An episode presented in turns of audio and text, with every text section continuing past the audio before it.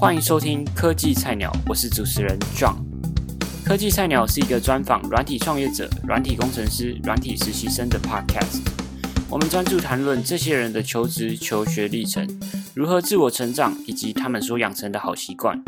希望透过他们的分享，可以带给想要转职或正在科技业的你不同观点。你我都不是最厉害的人，让我们一起抱着菜鸟的心态，向这些高手们学习。科技菜鸟现在是实验的阶段，不定期更新。如果你想要持续收听这个节目，请一定要按下订阅，或是在评价处留言，让我们知道，这样我们才有更大的动力产出更多内容。今天邀请到的来宾是在戏谷新创公司 Neverify 担任资料科学实习生的黄月涵。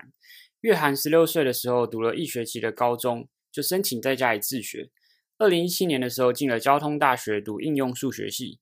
读了一年以后，申请上了录取率只有二点八趴，号称比哈佛还要难进的 Minerva School。那这所学校非常的特别，有来自五十个国家的学生一起在这四年内移动到七个城市学习，而且非常重视批判性思维以及解决问题的能力。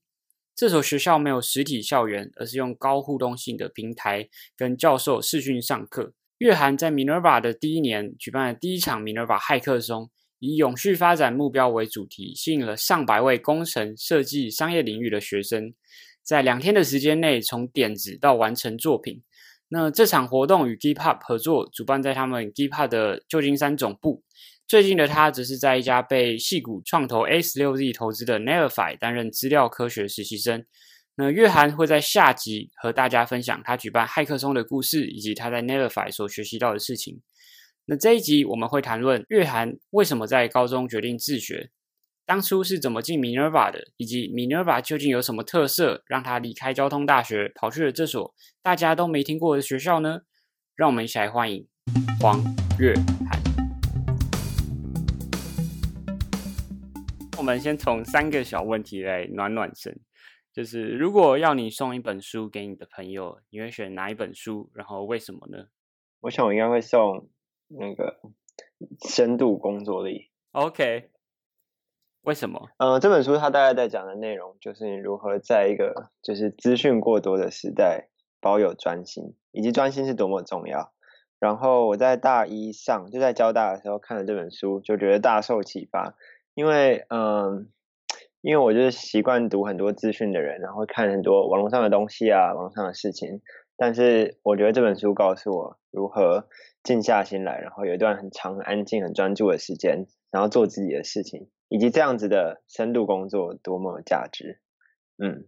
好。那近三年来，你曾经有买过什么一千块台币以下，然后大幅改善你生活品质或增加你工作效率的东西吗？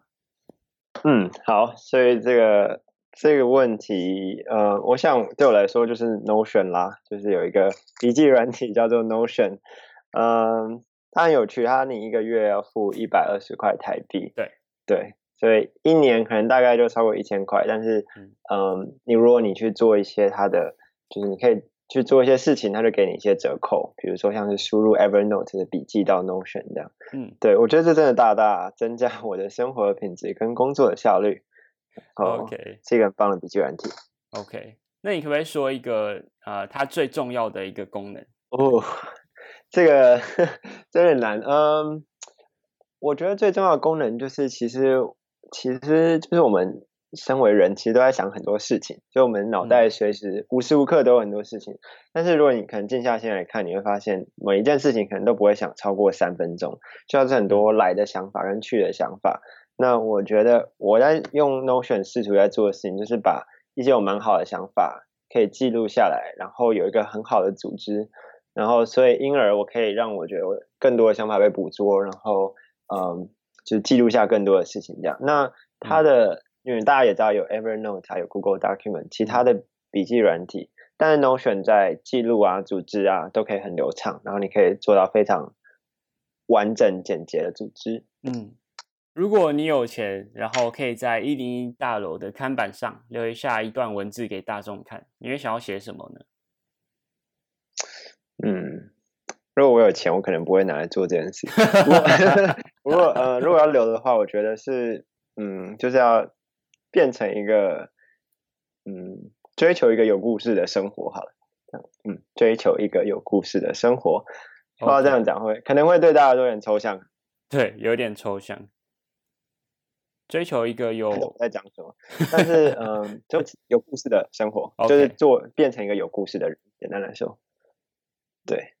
呃，那那我就是我觉得这件事是我超在就是十十八十九岁，呃，就是在交大的时候的想法，就是觉得好像除了念书啊，或者除了就后来除了工作之外，很重要的是你怎么在意什么事情，对哪件事情有热情，然后这些东西，我觉得是。就是对我来说很重要，我很高兴，就比较我觉得在大学想了这件事情之后，决定就是要朝向追求有故事的生活这个方向，OK 去做。也就是说，就是除了工作跟读书之外，我也追求一些自己很有热情的事情。嗯可不可以举一个例子，是你理想中有故事的生活？呃，你说啊，如果我在现在在台湾的话，就是可能会去爬爬山。我觉得爬山是一个很有趣的。很有趣的过程，嗯，爬大山，比如像什么玉山啊、雪山啊，然后我就是去认识其他的人。但如果就爬山来说的话，我想要讲为什么从爬山你会变成一个有故事的生活呢？因为爬山的时候，其实第一个你会经历到很多事情，会看哦，原来山上有这些东西，然后原来就是原来就是。太阳升起来是这种感觉，太阳落下来是这种感觉。它它某某一部分限制了你的就是资讯跟刺激，因为在城市里有很多的很多的事在发生。但山上的时候就很简单，你可以观察，发现生活中有这么多周遭的事情。那除此之外，就是你跟就是我对我来说，我觉得爬山，当我跟朋友一起出去的时候，我就可以聊很多关于自己是谁、自己想要做什么这种问题，然后让我就是觉得蛮好的思考跟聊天。那通常有时候会有一些就是好笑的事发生，比如说有一次去优胜美地的时候遇到熊这样子，就 呃当下没有觉得很好玩，当下觉得很恐怖，但是后来想想都觉得蛮好玩。OK，那你当下做了什么反应？呃，当下真的吓死我，告诉你，嗯，因为那时候是看到那时候是日落的时候，优胜美地。那因为我们是背包露营，所以就是基本上那边就完全没有人，就只有我们，然后。嗯，就看到有反正反正总之整天就只有一个人经过，就是这样的偏僻。然后日落的时候就看到两只熊出没，一只是小熊，一只是大的妈妈熊，然 后就觉得整个很恐怖。所以当下就整个想说，其实还蛮蛮怕，因为其实根本没有东西可以抵挡熊，那熊很大只。嗯，然后我们的帐篷就是。就是超级无力薄，根本没有保护作用，所以就只能就抓一根木头，然后睡觉。醒来之后就祈祷可以活着醒来。OK，所以就是静止不动，希望它赶快过去就对了。OK，了解了解。好，那我们现在就进入主内容。那我在我上网找资料的时候啊，有发现，在二零一七年，高中的自学生大概只占总台湾高中生的零点二 percent。那自学的人非常的罕见，你当时候是因为什么原因选择自学呢？嗯，呃，我觉得自己选择自学那时候，其实老实说，对，就高一的我不太容易。那时候我还在读高中，我读了一个学期的高中，然后，嗯，我觉得回到我在高中的感觉，就是我我觉得我在学很多东西，那我还蛮喜欢学东西的，但当下我觉得我有点学。就太多东西也变成我的生活很多都是要追赶这些进度，然后我觉得我其实是那种没有什么那时候我觉得没有什么样的兴趣，或是没有什么样就是定义我是谁的人，所以我希望就是在高中这段时间可以去多做一些事啊，多做认识一些人。那嗯，后来我就觉得就是反正就是跟别人聊聊，总之就有勇气觉得说哦，那我想要过一个自己我想要。过的高中生活，那就申请自学，然后就不用去 follow 高中的 schedule。那比如说后来我觉得很对我来说启发很大，自学之后的事就是我跑去，我觉得因为我家里住新店，然后跑去台大，觉得公馆还蛮近的，我觉得公馆，呃，在台大周遭上课啊，认识旁听课，认识人，然后打排球这样子，就是我变成是不是在学校学东西，而是嗯。用用我可以找到的书，用可以找到线上课程，以及就是城市里会有的活动来学习这样子。在在想说自己当时候高中的生活是不是自己想过的生活，然后想了一下自己感觉可以去追求比较不一样的，所以就申请自学。嗯，了解。那你那时候有去补习班补习吗？还是完全都自学？完全都自学。OK，从小到大都没有进过补习班。嗯，对，但是我知道自学，就我我自学一开始，嗯，就其实我自学大概两年半嘛，你就知道高中最后的。就是剩下的两年半都在自学，那一开始其实有蛮多的探索跟想一下自己喜欢什么东西，或就看书，嗯，就慢慢在调整自己的进度。然后我觉得这时间够长，所以我到最后的时候，我觉得我想要进大学学，嗯，就更深的东西啊，例如数学或是自工这样子。所以我那时候就，嗯。就对对，铁下心来准备准备学测，那也就是其实跟可能一般高中生准备学测生活差不多，就是跑图书馆啊，然后那时候去什么新店图书馆啊、国图啊，或台大一些开放的图书馆这样子。嗯，了解。准备考试这样子。那你当时候的进度安排，你是那照着课本上的进度吗？还是还是你有自己的方法？好问题，嗯，就是我的我的方法是就一直在。迭代的，就是对一开始学可能就用最简单的方法，但是后来渐渐想觉得，哎，这边做不太好，就会改一下。那我后来自己觉得比较喜欢的方法，就是我把课本当做，因为像学习地图，因为课本就有很多章节嘛，那其实就告诉你说这些章节可能是重要的。那我就是用我自己的方式，在这些地图上，就是我知道我要走过这些点，但是我可以去找一些书啊，我可以找一些线上课程，然后我可以看课本，都可以，我尽尽量把它弄懂，然后做个笔记。那对对，然后后面再做很多很多的练习。那练习的时候，就就老周其实也跟一般高中生的的考考试方式差不多。那我会去看知乎啊，或什么论坛，如何准备高考。我跟你说，大多的学生准备高考真的是很拼，但那时候就觉得，哎，发发现蛮多蛮好的方法。例如就是，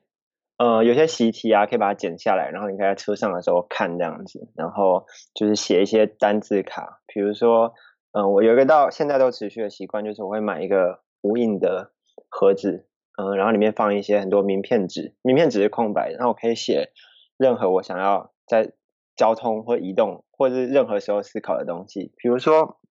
当下我会写一个数学题，假设这个真的数学题太难了，然后我就觉得考试当下我想不出来，就自己练习当下想不出来，我可能后后来会把这个练习题记下来，然后放到我这个卡上面。然后搭公车的时候或吃饭的时候就会看这样子，那延续到现在，我可能就会放一些我想要提醒自己想的一些生活的问题啊，或者就是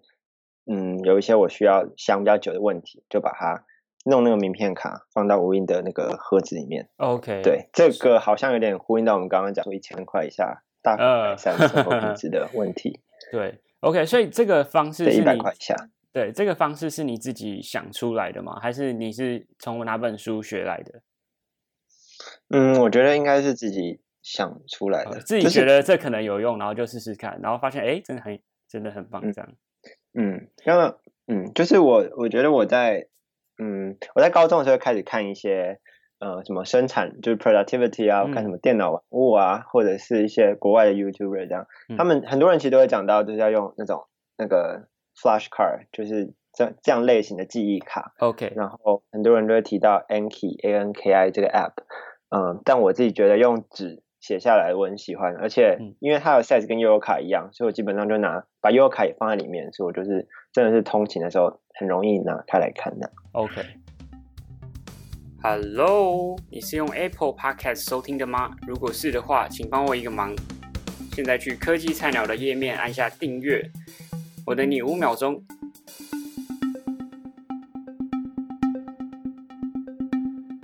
好，那看到你的 Medium 有提到啊，你高中就申请了 Minerva，但是第一次没有上，而是上了交通应用数学系。但你还是没有放弃，继续要申请 Minerva，然后最后终于申请上了。那 Minerva 是怎么吸引到你的，让你想要一试再试，想要进这所学校呢？就是可不可以跟我分享一下，呃，这所学校？它最大的特色什么是什么吸引到你？嗯，呃，我觉得这个学校有三个大特色，嗯，但它有点环环相扣，所以就一起讲。第一个特色就是它会在四年之内到七个国家上课，意思就是第一年会在旧金山，然后之后会去呃首尔啊、印度啊、柏林啊、布宜诺斯艾利斯、阿根廷，呃，然后还有伦敦跟台北。就是可以在大学四年到这七个国家这是它第一个大特点。那也吸引很多就是对这件事情会有兴趣的学生。那嗯第二个特点就是，嗯，这所学校在找的学，就他不看 SAT，然后他不看呃 ACT，那他就直接去上测验，然后你就是基本上会讲说你你是谁，你做了什么这样来申请。所以他想要找的学生其实是非常多元的，然后是有什么嗯批判思考能力的啊，然后会有做做过什么样类型的专题啊，就有一些成就的学生，然后找进来这个班上。像我们班上一般有一百五十个人，那每总共来自五十个国家，所以 就是跟我之前在台湾读大学或者是从小到大长大的环境相比，它是超级就是多元的。嗯而且他也不是说所有都是美国学生，你知道，五十个国家选，就是你会认识一些很多巴西人啊、乌克兰人啊，还有很多欧洲的学生，那也会有就是肯雅的学生这样子。嗯，那第三个很特别的地方就是它设，就是我们的上课，我们是一个没有教室的大学，像我们不是走进传统的教室，然后坐下来等上课，我们是用我们的电脑，然后我们打开，可以在图书馆，可以在咖啡店，也可以在呃房间或任何的 working space，打开你的电脑就可以跟教授视讯上课这样子。那他就可能会排说，哦，我课表是这个时候有课，那时候有课，那这个时候上课的时候，所有的同学就连线，然后在这个视讯的环境下讨论上课这样。对，嗯，OK，呃，就我所知啊，就是 Minerva 它是会依照呃学生在呃视讯的提问中来进行评评分，是是是，嗯。是这样吗？嗯，没错没错，这个跟这个很很蛮有趣的，因为呃，我觉得线上教学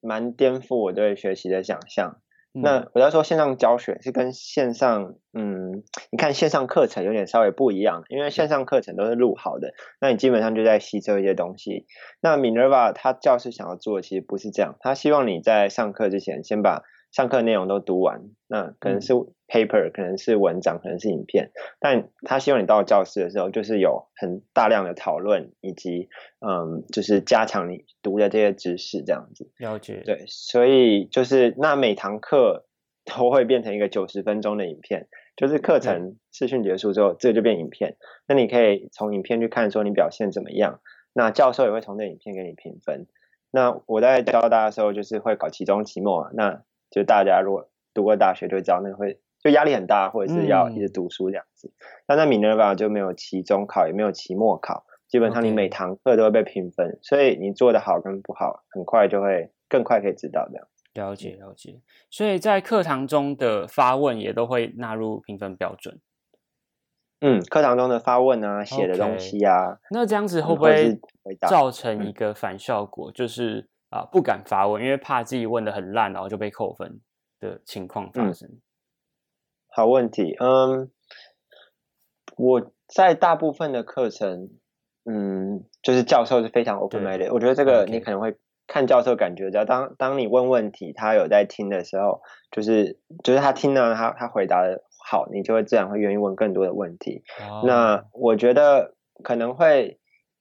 因为还是鼓励问一个好的问题，在课堂上，因为毕竟十六个，就是我们一般十六个人都在上课这样子，对，所以如果你有觉得，如果觉得不太敢问这个问题，会是在下课的时候啊，或者是教授都会有 office hour，、啊那 OK，office hour 也是连线，就是跟教授视讯，对，但上课的时候，嗯。光是教授就会问很多问题，那你很多时候都要回答这样子。嗯，了解。那你刚刚提到，呃，这所学校它非常强调批判性思维跟解决问题的能力。那你觉得他们是怎么让学生培养这两个能力的呢？我觉得这两个能力很重要，嗯就是首先，然后我也觉得尼尔的确在培养这两个能力，但他们培养的方式其实还蛮全方位的，所以对，呃，顿时之间想不到，就是一个就哦，只说这个 因为因为有了这个，所以要有批判能力，但是嗯，我可以举些例子，比如说就是他会让学生做、呃专题，那嗯我们在大一的时候都要做一个跟就是叫做 civic project 这样，跟城市就跟当下的城市有关的专题这样子。OK，那嗯，比如说那那时候我就跟其他三个同学，一个来自德国，一个来自呃瑞典，一个来自越南，我们就做一个跟捐款相关的专题。那为什么学校要鼓励这个呢？因为他们 Minerva 希望你在做专题的时候可以，嗯、去解决一个真真实世界的问题，然后你可以呃认识一些当地的专业的人，然后你也可以更了解这些城市这样子。对，那我们所有的大一的学生都都做了一个类似的专题这样子。那在这样的专题里面，会真的会推你，就是推到真实世界，然后你要会解决问题，才会就是你才会把专题做得好这样子。那批判性思维可能就还蛮回到我们课程的设计，就是嗯，这讲下去可能会太久，但是米勒巴的课程他都会每次的读物，他就会希望你可以回答一些还蛮深的问题。那你必须要读的东西的时候，你就要去想说这些问题要怎么回答。那这些问题他会给你一个 study guide，就是比如说五个很你读的时候需要想的问题。那这些问题当然就会在课堂上去讨论，所以在课堂上那样的讨论。就会蛮训练批判性思维的。嗯，OK，好。那你会建议一般呃台湾的大学生或者是自学生，他们去做什么事情可以也可以培养这两个能力呢？哦，或者是你有哪一些资源可以推荐他们？嗯，好问题。嗯，就是我觉得一样做专题跟阅读跟写作，虽然有点无聊，但是我觉得这三个。东西真的算是对我来说很重要，让我养成这两个能力很重要的一个路径。那做专题的话，我觉得，呃，看每个人阶段不一样。那如果假如你很熟悉，就是比如说有些，嗯，比如说社会企业在做什么，那你对这件事情很熟悉，你可以挑战野心很大的呃题目，比如说你想要做一个专题。那呃，我觉得我在旧金山，就是旧金山它这个是一个很不一样的城市，它影响我一个点，其中一个点就是。当你去想要去做什么的时候，旁边的人很多都会鼓励你，然后会尽量找找到人帮你把你想要做的事情完成。这样，那我觉得回想我自己在高中的时候，假设我有个很有野心的计划，大概不会知道我可以就是 reach out for help，就可以跟哪一些专家来讨论这样。那我觉得，如果是在高中或甚至大学的时候，如果你去做了一个你自己有兴趣的专题，然后就是这是没有人，就是没有人在做的。然后你做的时候学到一些事，以及你认识了一些专业的人，他们会给你一些建议，就真的会蛮累积你解决问题的能力。那批判性思维的话，我就觉得阅读跟写作可能是 最最基础，但也最重要的。OK，好，那你在这一年啊，认识了很多 Minerva 的学生，那可不可以分享几个在 Minerva 影响你很深的朋友？然后他们是怎么影响你的？嗯，好问题。嗯，我觉得这的确是我自己在 Minerva 感感触很深的一块，就是你认识太多太不一样的人了，然后顿时间你发现，就是一个学生的生活形态可以很多元，你可以就是认识很多的人，然后你可以去很就是累积很多专业能力，参加很多活动，然后你也可以很在乎朋友这样子。我觉得真的很多人给我不太一样类型的启发。那嗯。我自己是还蛮，呃，比如说我现在室友，我现在室友是一个瑞典人，然后他他就是蛮会把，就是把事情做好，然后会在在就是照顾他人，在乎他人这样子。但是，呃，就是他其实会也还蛮有野心的，所以你在跟他讲一些很认真的问题的时候，是觉得聊得下去的。那就是我可能觉得在其他地方找到这些朋友，有时候这种很有野心的话。嗯，就是我觉得这两个特质是有时候很难兼容的，就是你变得很 nice，照顾人，那你同时也很有野心。那我觉得这个人就是算是蛮启发我在这种方向，在这种人格啊、做人方向上这样。比如说他，嗯，他在大学的时候跟他朋友在做一个专题，就是，嗯，他们希望解决全球暖化的问题。嗯，然后他们读了一个 paper，就是说，你如果喂牛吃海藻。的话，它它肠胃里的细菌就是会变得不太一样，所以它的排放的甲烷会变少，所以你就可以减少温室气体的排放，用很少量的海藻这样子。那这是一个研究 paper，所以它没有被商业化。那他那个时候，他跟他的其他的朋友就想要做，呃，想要做这个专题，想要做这个类似的 startup。那他们就是去想办法去找到什么海藻专家啊，然后去找到一些资源啊，然后去想。这个这个问题，我觉得很有趣，因为大家都觉得全球暖化很重要，但他们想到了一个非常非常细，但是又非常感觉很有效的方式去解决它。那这个专题还在做，希望他们顺利这样子。哇，OK OK，那那你刚刚有提到，就是他也特别会交朋友，那那你可不可以举出一个例子，说哦，你你那时候看到他做的这件事情，让你觉得他很厉害？嗯，就是我我现在想到的是，就是他会，嗯，会有，就是我觉得是投入这种友谊的那种认真程度，也是有点难被量化。但是比如说，就是他会邀请别人来他房间，然后聊天啊，或者一起出去做什么这样子，就是他是那种会去揪人的类型的人。但是他揪的时候，其实都蛮在乎，就是别人怎么想的，以及。这是不是一个，就是他蛮投入的？那我会这样讲，是因为就是其实很多时候我们想要找别人交朋友的时候，是当下想要找他，然后或者是想要揪很多人一起出去出去出去，但是没有想到，就是没有那么投入，就是可能当下很投入，但是不会很长期在经营一段友谊。所以我觉得他这种少而深的交友之道，我还蛮受启发的。